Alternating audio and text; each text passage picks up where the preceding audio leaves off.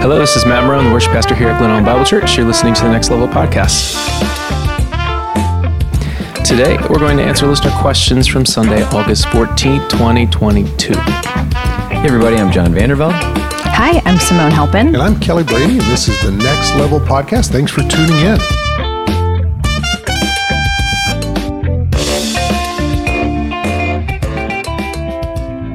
Good morning.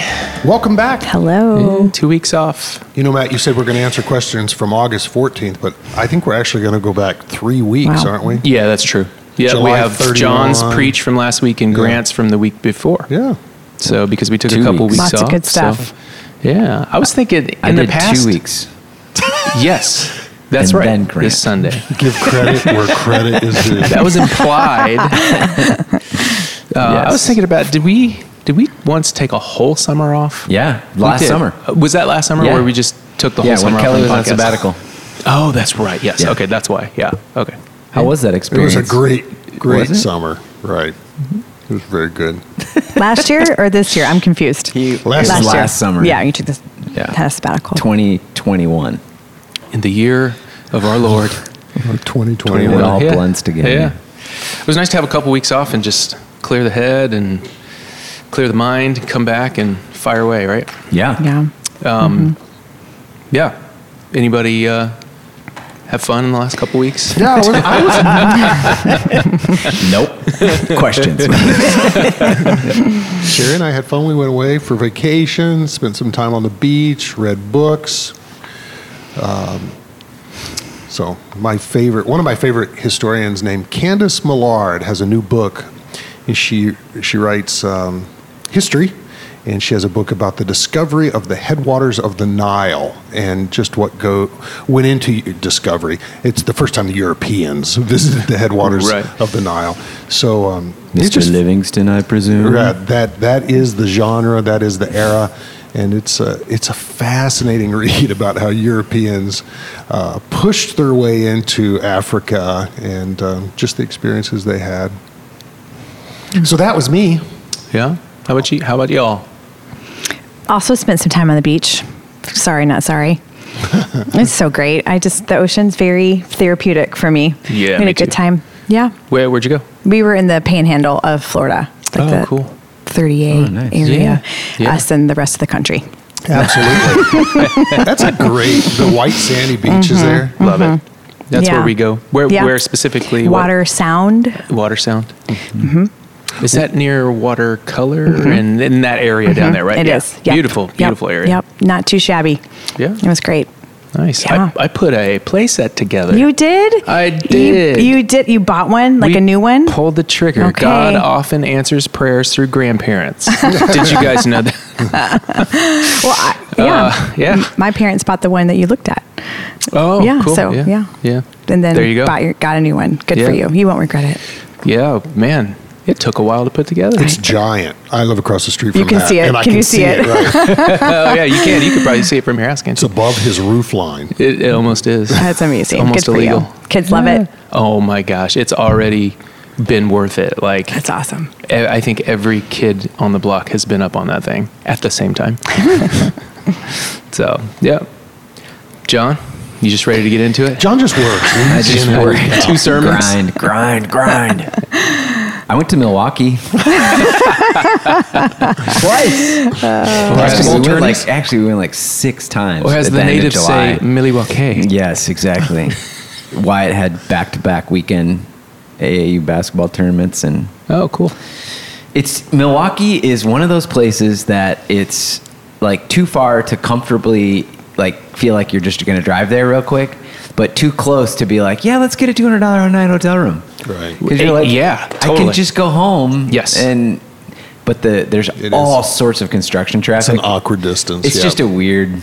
Yeah. But we laughed every single time because everybody from Illinois is coming from Wisconsin, you know, weekend vacations, whatever, and all the gas stations on the border are completely full of Illinois cars. Everybody's topping off because the gas was like It was under $4. This was a number of weeks ago, you know. So it was like $3. I think the cheapest we got was like $3.90 something, $3.91 or something like that. Yeah. But then right across the border, it's like $5.64 or something like that. You're like, this is crazy. So, but yeah, we had a good summer. That's good. Fun. Last time we were in Milwaukee, it was for a Monster Jam event. Oh, nice. Yeah. Jennifer actually went. It was awesome. It was awesome. We went from, should we be here, to, oh man, that double barrel roll with the donut combo, that was clean. We went from that to that in about 5 seconds. It was awesome. All right, let's get into some questions. First one, and this is from Grant's sermon from 2 weeks ago. I appreciated Grant's explanation of the passage, especially in terms of destroy versus removing their influence. It makes a lot of sense. But what about 1 Samuel 15? What do you say to the guy at Blackberry Market when he has a problem with what unfolds in 1 Samuel 15? Can you give us some context on 1 Samuel 15? Well, Grant's not here, so we'll do our best to answer for him. So Grant preached on Deuteronomy 7, which was basically a charge to the Israelites to go into the land and take over the land, to conquer the peoples there. Chapter 7, verse 2 uses the words, totally destroy the inhabitants of Canaan. So it's Deuteronomy 7, 2, and those words, totally destroy, are from a Greek word, that I will pronounce as harim, H-A-R-A-M. You mean a Hebrew word. Yeah, I'm sorry, Hebrew word, H-A-R-A-M. And Grant argued that there's a range of meaning for this word, and the range of meaning could go from, actually, as it says, totally destroy, meaning annihilate, kill all the living folks, to removing their influence.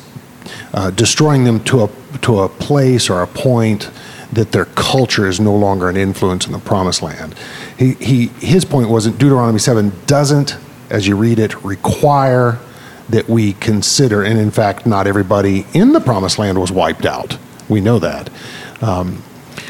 So his point was simply that it doesn't require, the grammar doesn't require that everybody be killed. So when we read totally destroy, we need to understand there's a range of meaning. The question asker asked about 1 Samuel 15, and it's a chapter, fast forward into the monarchy period of Israel. They're in the promised land. Saul is the first king, and he disobeys God. He's told to utterly destroy, and it's the same word, harim, the Amalekites. He doesn't do it, and Samuel, the prophet, walks in and says, because you didn't do it, you literally didn't kill everybody, the kingdom is no longer yours, and you're going. So God condemns Saul's disobedience, and it appears that God actually expected that everybody be killed. So what is, and so the question asker, I think he was asking, what are we to make of 1 Samuel 15? Yeah. What is our understanding of this Hebrew word? So here's what I would say. First of all, there's a range of meaning for Greek, Hebrew grammar and Greek grammar. I keep saying Greek. For Hebrew grammar, the range of meaning means you have to consider the context, and the contexts are very different in Deuteronomy 7 and 1 Samuel 15. So the Amalekites have a long history of persecuting the Israelites by the time you get to 1 Samuel 15, and I do, in fact, think the expectation, the plainest reading of the scripture for Samuel 15, is that God expected everybody to be put to death. There's just no way around that. Yep. He was bringing judgment against the Amalekites for their mistreatment of Israel. Mm-hmm. And he wanted Israel, Saul, to bring this judgment upon them. Saul failed to do so. So the expectation was that they'd be utterly destroyed. And, you know, there was some pushback on Grant's sermon, and I think it's great to have some pushback because we need to wrestle with the text.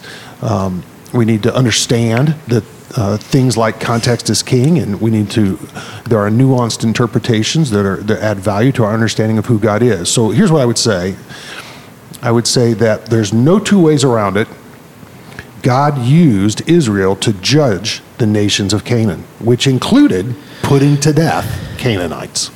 And in some cases, like Jericho, utterly destroying the inhabitants of the cities. And then in other cases, it was a lesser. That's not a required. It was contextually. In fact, we know that not all Canaanites were utterly destroyed. In fact, if you read in the same chapter, chapter 7, we're told that it will be a slow process in which the Israelites take over Canaan, lest the wild animals be unruly anyway. So there's no two ways about it. God used Israel to judge the Canaanites, which included putting to death men, women, and children in some cases. In other cases, that is not what happened. And it was not what was expected to have happened, but rather their influence was to be removed. What do you guys think? Well, I think some of the pushback happens when people start to think that we may be trying to water down or soften. Sure. And from what you're saying, it's not the case at all, because you're acknowledging that, nope, there's other parts where it does mean other to destroy. I think that also this is a perfect example of why it's important to read different translations, and we're going. Not only are we going from another language to English, but we're going from another language a long time ago to English, and so it's just not. It's just there's so many complexities to bringing this into modern day English. But can we talk about the reason behind the reason here? Because, you know, at the end, this question asker is like, you know, to the guy at Blackberry Market, what do you say about like 1 Samuel 15? I assume that to mean, what do you say to the guy that you're meeting with, the person you're meeting with, who you're trying to share Christ with? Then he brings up, well, how can Christ be about love if you're saying Christ is God and God is Jesus? And then look at, but he wipes out men, women, and children. How can a loving God do that, right? It's hard to reconcile. Yeah, totally. How do you guys approach that? Oh, I thought you were about to answer it. I was waiting. No, like, I'm asking a question. So the danger in how we answer that question is, one, is we try to give God a pass, where we say, we try to explain away all of it in a way that just says... makes us comfortable. Yeah, that says, no, it's not really, you know, it's a mistranslation, or it's this, you know, all these other things. The other side of it is to say, you know, those who are critics of God would say, yeah, he committed genocide. And we make God too harsh by saying, no, this is exactly what happened. This is how he did it. And, you know, and of course he's not loving. You know, there's two kind of far ends of the spectrum, right? Where truth is somewhere in the middle of that scenario, right? Where clearly God asks and asked the Israelites and people throughout biblical account to do really hard, horrific things in his judgment. And man, those are really, really hard. How those fit in our modern context is difficult because we don't have that same context. We're not building a nation of people in the midst of a land full of Canaanites who are full of all kinds of debauchery that we can't even wrap our minds around. So there's things that are going on contextually. God is asking for hard things, but the reason he's not asking the same thing of nations today. He's not commanding the same things. Israel was unique. Israel was unique in a unique scenario, a unique time, in a unique way of judging nations and fulfilling his covenants and building a nation that doesn't feel great to apply to our modern context today. And some may say, well, you're giving God a pass. Well, that's how I see it. I mean, Deuteronomy is written in a form that's very similar to most Near East ancient texts. It's full of lots of descriptions and lots of war story and things like that help one understand the power of God. And is it a prescription for how a nation should operate today? Absolutely not. No nation should take Deuteronomy and say, if we want to conquer and have God on our side, we should do it just like this. That's not what Deuteronomy's for. Deuteronomy's a description of the beautiful faithfulness of God to a people that he called out and he promised that he would give this land, and then the demand of righteousness on their lives. But I should also say, he waited 400 years. We know God waited 400 four generations, yeah, to judge the Canaanites. Flip over to Genesis chapter 15 when he's telling Abraham, your people will inherit this land after and only after the sin of the Amorites has reached its full measure. So he's patiently waiting on these people groups to exhaust their opportunity for repentance. And when they fully exhausted that, when their sin has reached its zenith, only then will he use Israel to judge them. Mm-hmm. I think what's so radical about this redemption story, and I was just thinking about it, John, when you were talking, is that we do still live in a time culturally where there is worship of anything and everything other than God. Mm-hmm. And yet we are still called to live in that. You know, we're thankfully not called to go take out whole nations anymore. That's right. Not how God, but we still have this empowerment of the Holy Spirit that allows us and equips us and prepares us to continue to live. And the calling we have when we are reconciled to God is to love other people. And so it's just kind of this, I don't know if I'm making sense, but this is like radical piece of the whole story when you start with what you're describing and how God uniquely revealed himself and worked through and around Israel, and then all the way to modern context today. Because now we are... we are still living in a culture and a world that finds false gods and security and things other than the God. And yet we're called to live in that and through a relationship with God to just to love other people. Like it's just this whole, I don't know. It's just I was like seeing, like this, it's the whole story.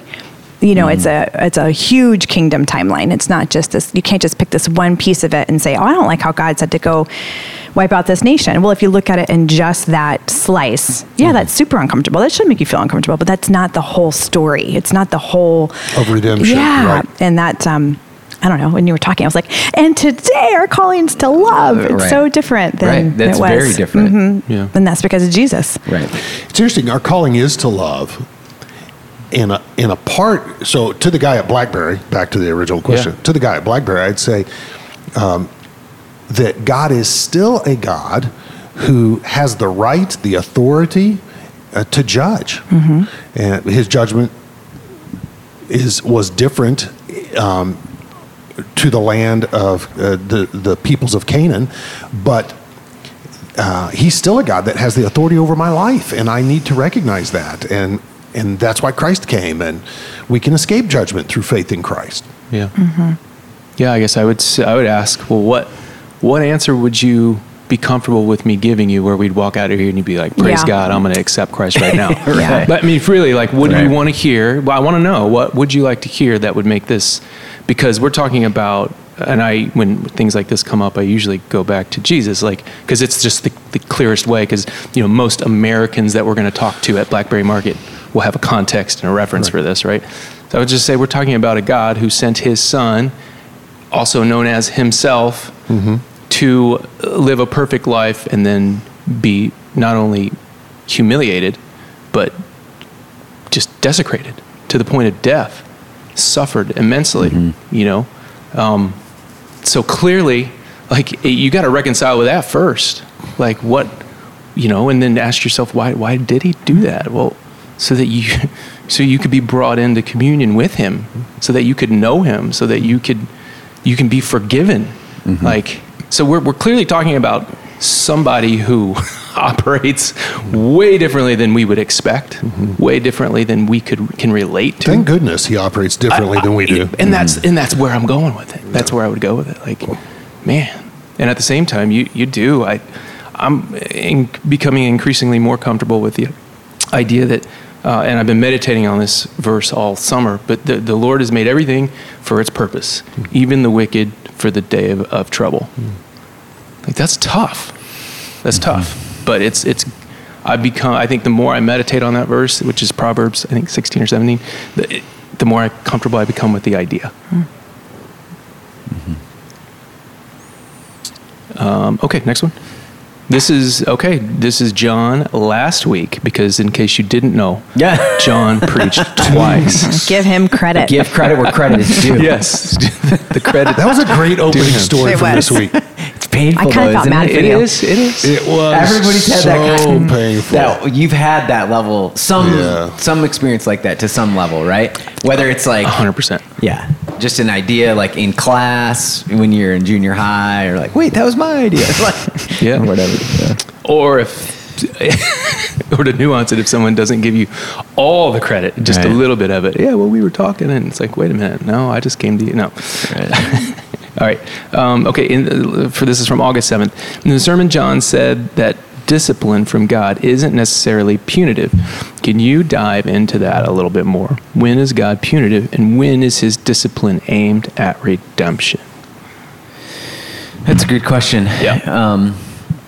I think a lot of it has to do with the hearer's interpretation of the word discipline. Because I think a lot of times when we hear the word discipline, we only think of punishment for wrongdoing, right? Like, you did something wrong, and so now you get disciplined. But that's not really what discipline is. Like, there's proactive things that we can do in putting restrictions on ourselves, or as a parent on our children, to help grow them and discipline them, shape them, like a coach. You know, hey, we're going to do this exercise, and we're not going to eat this food, and that isn't because they've been being punished. That's because they're being honed and shaped and developed and grown into something that's a better version of where they are when they start. And so I think a lot of what we experience from God in terms of things that may feel restricting, or things that feel hard or challenging, or that we, you know, the obedience that's required.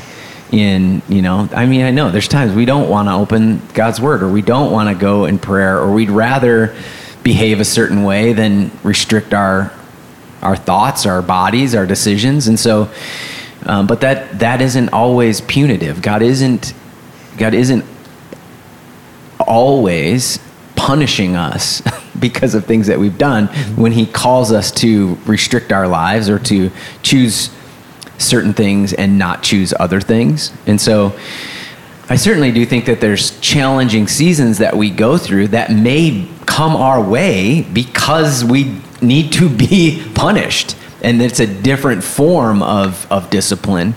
But I certainly don't think that every challenging season of life that we go through is because we've done something wrong and God is punishing us. Yeah. There actually may be hard seasons that we go through that, man, we are closer to God and feeling in lockstep with him and his call in our life, and we're working our best to be humble and righteous, and then something really, really hard happens, and we look at that and we think, well, I felt like I was doing everything right. Why did this bad thing happen? Well, I think there's a mindset shift that needs to take. Maybe the bad thing happened because you were doing everything right, and God sees more for you, wants to refine you even more through that experience, knew that you were ready to handle it, and that this is going to be a witness to a watching world, or a testimony of encouragement for somebody 10 years from now. We don't always know the plans of God, but I just think we need to be careful when we go through a hard spot or go through something that's challenging to say, well, I must have screwed up. God's punishing me. It could be the absolute complete opposite of that we are going through something hard because God loves us so much. He wants to draw so close to us, and he wants to walk us through that, and he cares for us, and he sees so much for us on the other side of it. Mm-hmm. Yeah, that's great. Punishment, theologically, eternally, Christ took the punishment that we deserve. So as believers, we know that Christ absorbed the consequences of our sin as he suffered in the flesh. And we know from Hebrews 12 that God disciplines those he loves. And John, I think you're right. I think we need to look at our hardships from a different vantage point. In fact, there's some more questions along this line, but we need to see our hardships as discipline. God's allowing us to endure, and he's allowing us to be shaped by our difficulties. And then I'd insert a third word here, consequences. Mm-hmm. You know, the Canaanites were being punished by God for their sin. And Israel was doing the punishing. It was a temporal punishment. So many times when we think of punishment, we think, oh, it's eternal. Am I going to suffer in hell? Mm-hmm. But there's another word I'd insert is consequences. There are natural consequences. If I speed and get pulled over and have to pay a ticket, well, those are natural consequences for stupid actions. So I like what you're saying, John, that we frame hardships as God's children being allowed. He's allowing us to endure difficulty because he loves us and wants to see our character shaped. Matt and I were talking earlier this morning while we were making our own coffee, just about how hardship is meant to produce character and then character hope. So, and at the same time, I mean, there's been times where I've like prayed with people or have talked with people, and I'll ask the question, like, is there some unconfessed sin that you want to confess now that's linked to what you're going through? Mm-hmm. Because I do think that there's times where, you know, we're hitting a wall or we're facing frustration, and it's because we're unwilling to let go of something, a sinful pattern of behavior, an entanglement or something like that. And again, that feels like discipline. So you're just saying some of our suffering sometimes is just a part of our willfulness. Yeah, absolutely. Yeah, our sinfulness. Yes. Right. Yeah. Yeah. I would. Yeah. I mean, we know sometimes that. What I'm trying to think of the passage. Your prayers are unanswered because of how you're treating other people. And so we know that there is a link to our behavior in how we interact with God. Our disobedience has consequences, to your point. I brought that up yesterday, but that's not always a punishment from. It's not everything we do is not simply right being punished. So husbands, John was referencing 1 Peter, husbands in the same way be considerate as you live with your wives, treat them with respect as the weaker partner and as heirs with you of the gracious gift of life so that nothing will hinder your prayers. Husbands, if you feel like your prayers are bouncing off the ceiling, you might assess how you're treating your wife. Right. Hey, Glenelg Bible Church, we want to invite you out this Sunday morning to a special service.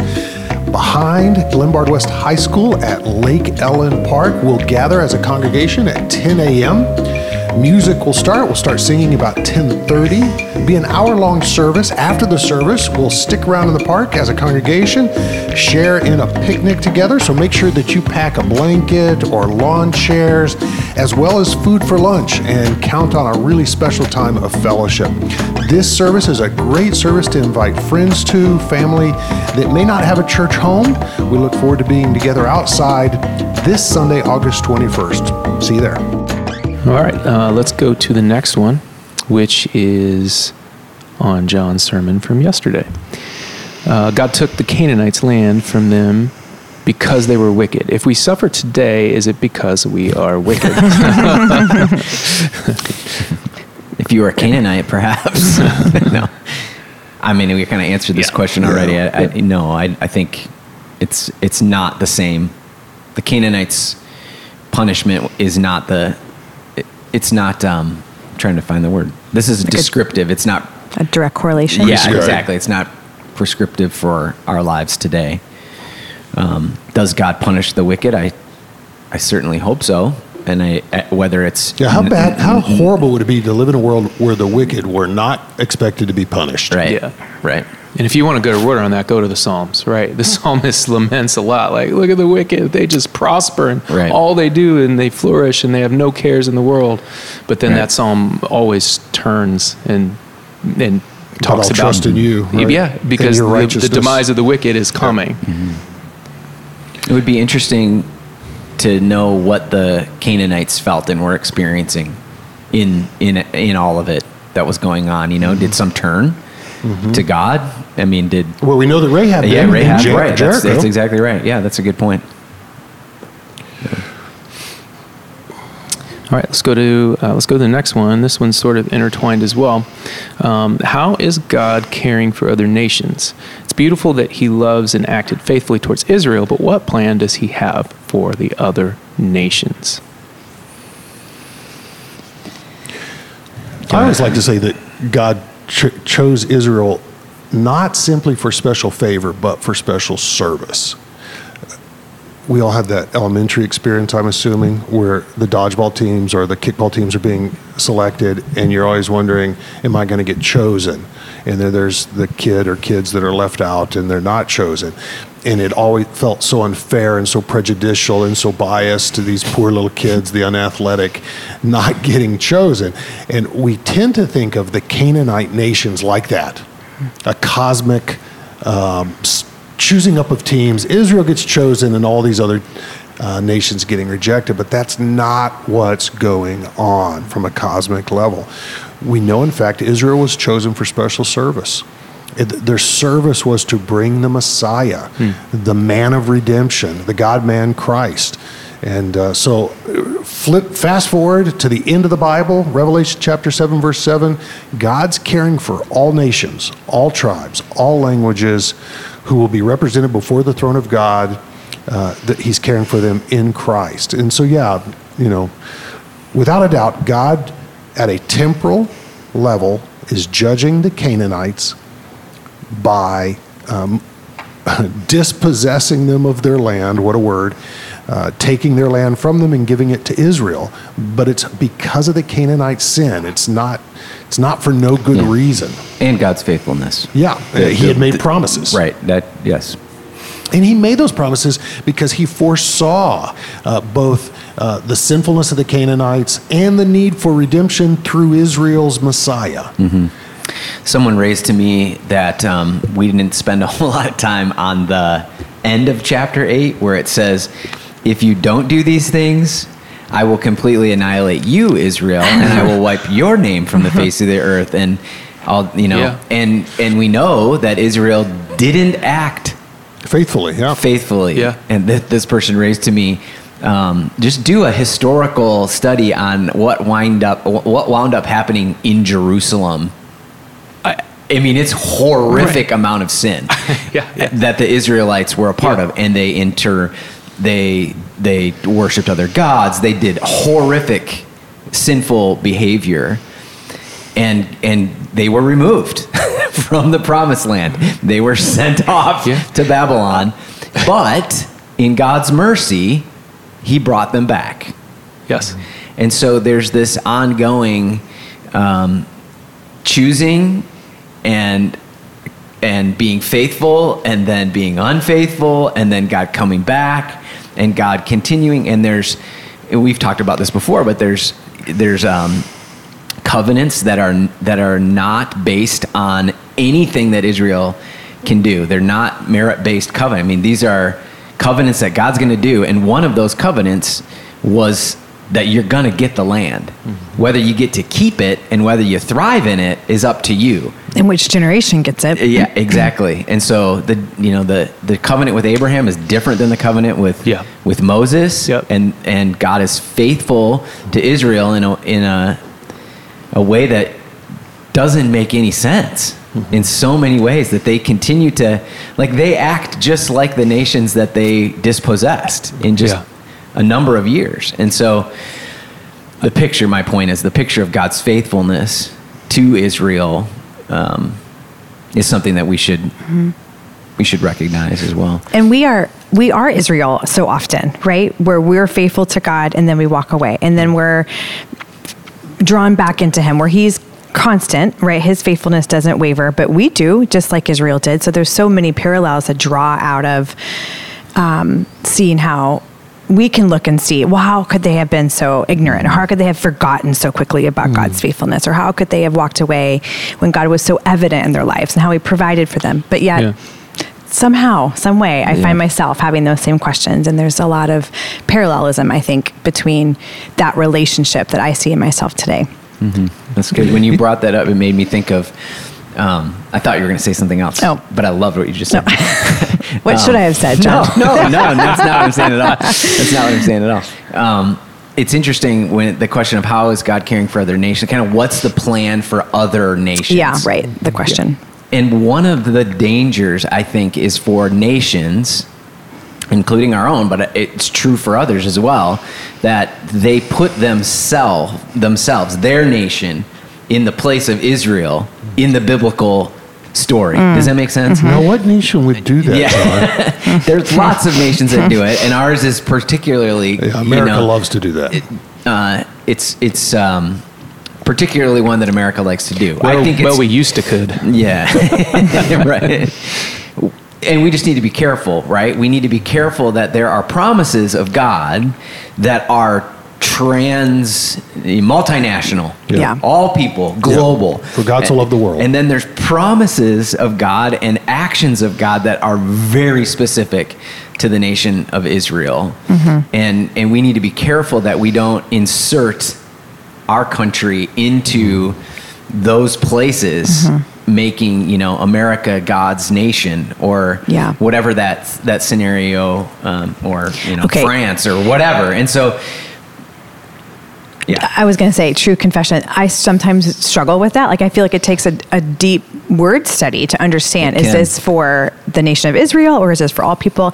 And then I always fall back on the scripture that talks about how the gospel is for both Jew and Gentile. So I'm always like, okay, well, I fall into one of them. Right. So I feel like I'm covered at the end of the day.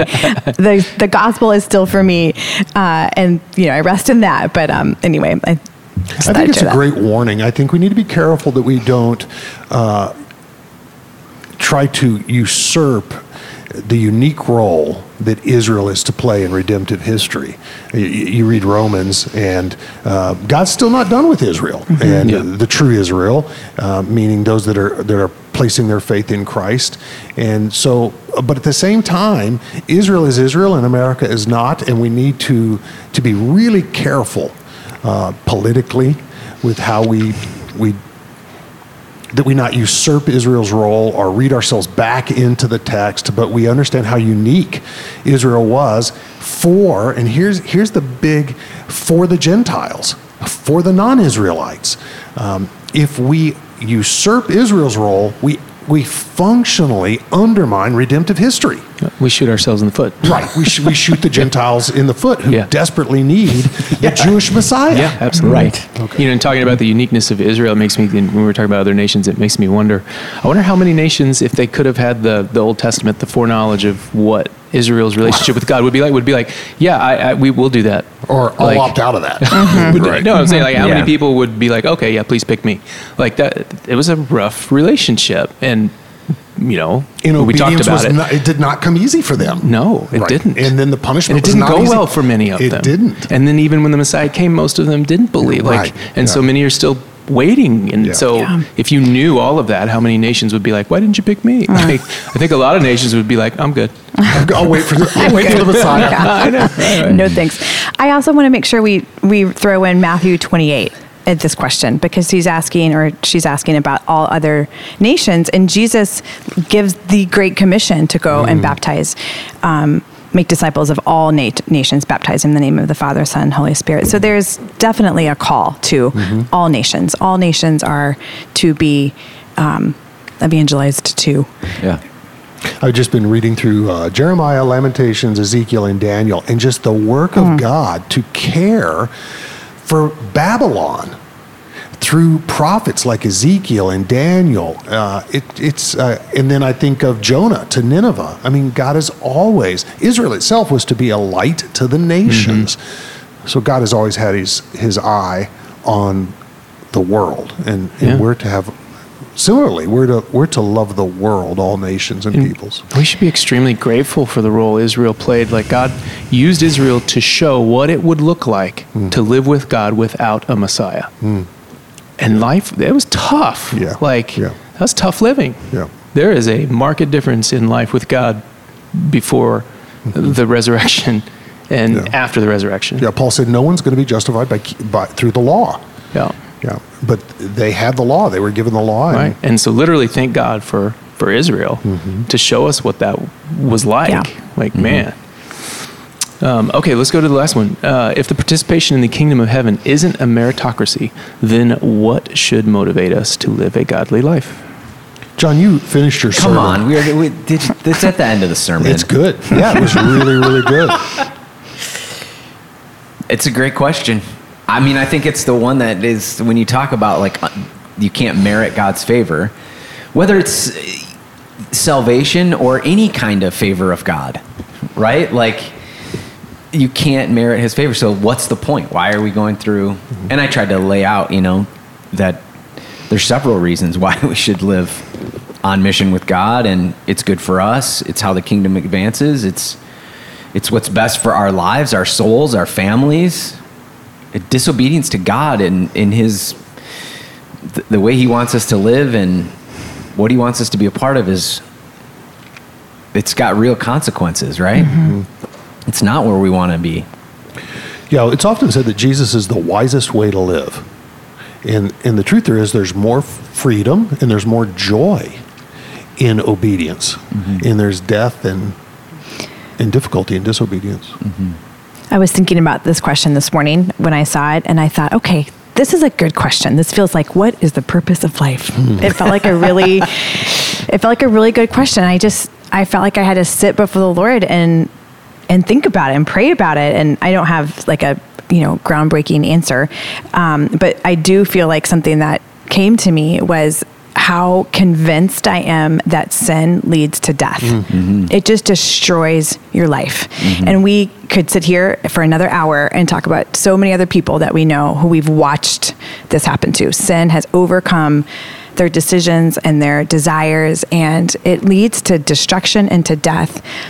And you know, the question is why? Why live a godly life? Why pursue the callings that Jesus lays out for us in the Gospels? And I just kept thinking, because you overcame death. Mm-hmm. Like we don't have to live a life of destruction. We can be reconciled to God who loves us and cares for us and wants us to live a life of peace and joy. And I've been saying it a lot recently about that passage in John that says our joy is made complete, and we don't have to live a joyless life. We don't have to live a life that's destructive. Mm-hmm. It doesn't mean it's going to be easy, and we're not going to have all these, you know, children we're trying to raise who drive us crazy and just the difficulties. But I think that was my answer this morning. Like, as I was praying through this, was because sin leads to death, and sin has been overcome in Jesus. And no longer do I have to die to that anymore. I'm afraid that this question is asked in part because we're not yet fully convinced that sin leads to death, that we love the fire insurance of God's grace towards us through Christ. We love that we will escape judgment, eternal judgment, and we'll spend an eternity in heaven. But we're not convinced that following day in, day out here on earth is the wisest way to live. We think, well, we can toy with sin and that's going to bring us some level of fulfillment. Scripture's really clear that what Simone's saying, that sin brings death and that life and life to the full is found only in Jesus. Mm-hmm. And so I would really push the question asker, are you fully convinced that Jesus is the wisest way? I push us all. Yeah. Yeah. Yeah.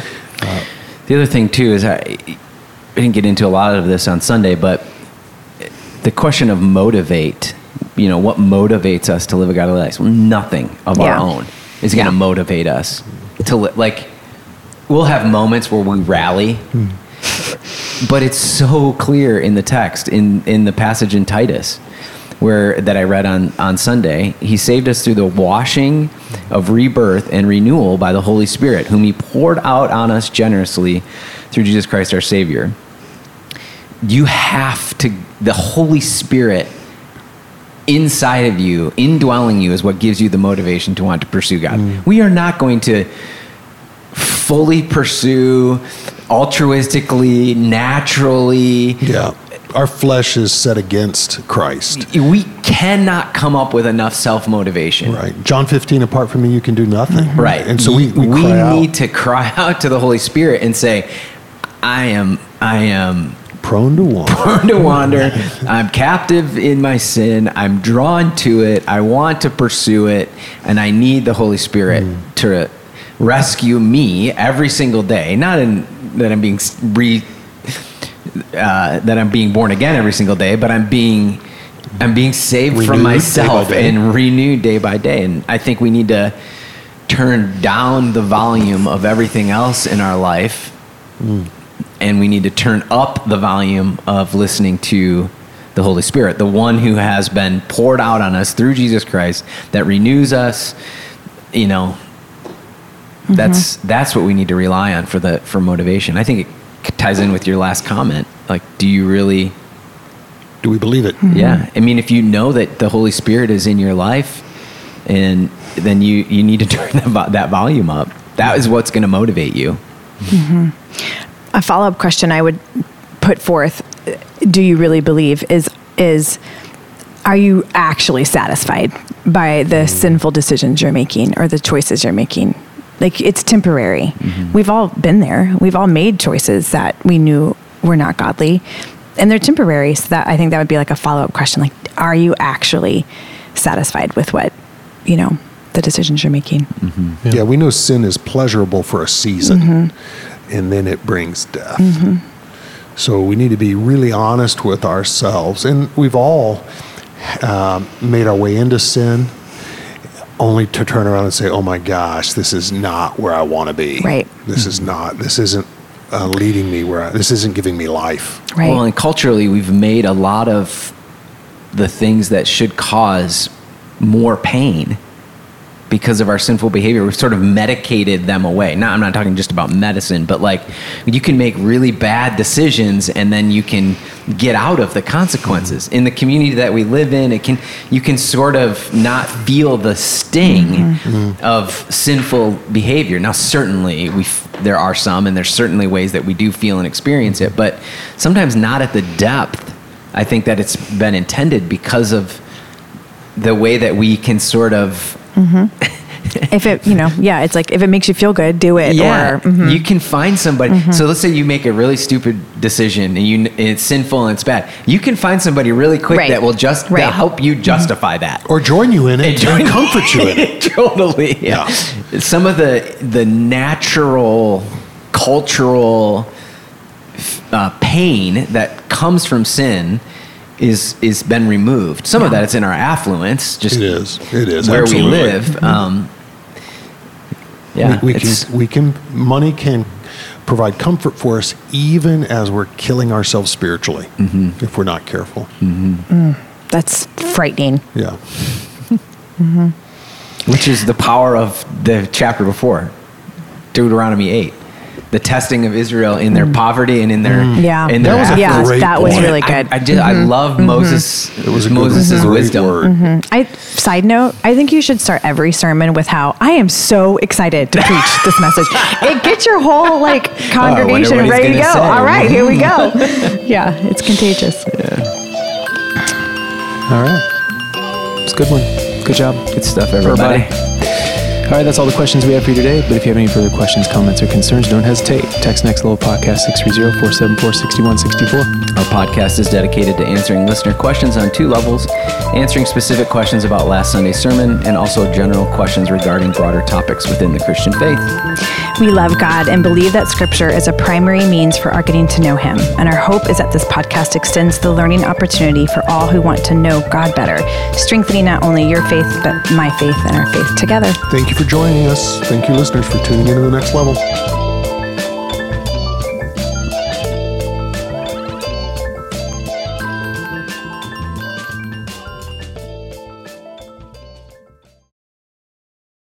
Boom! Prophecy.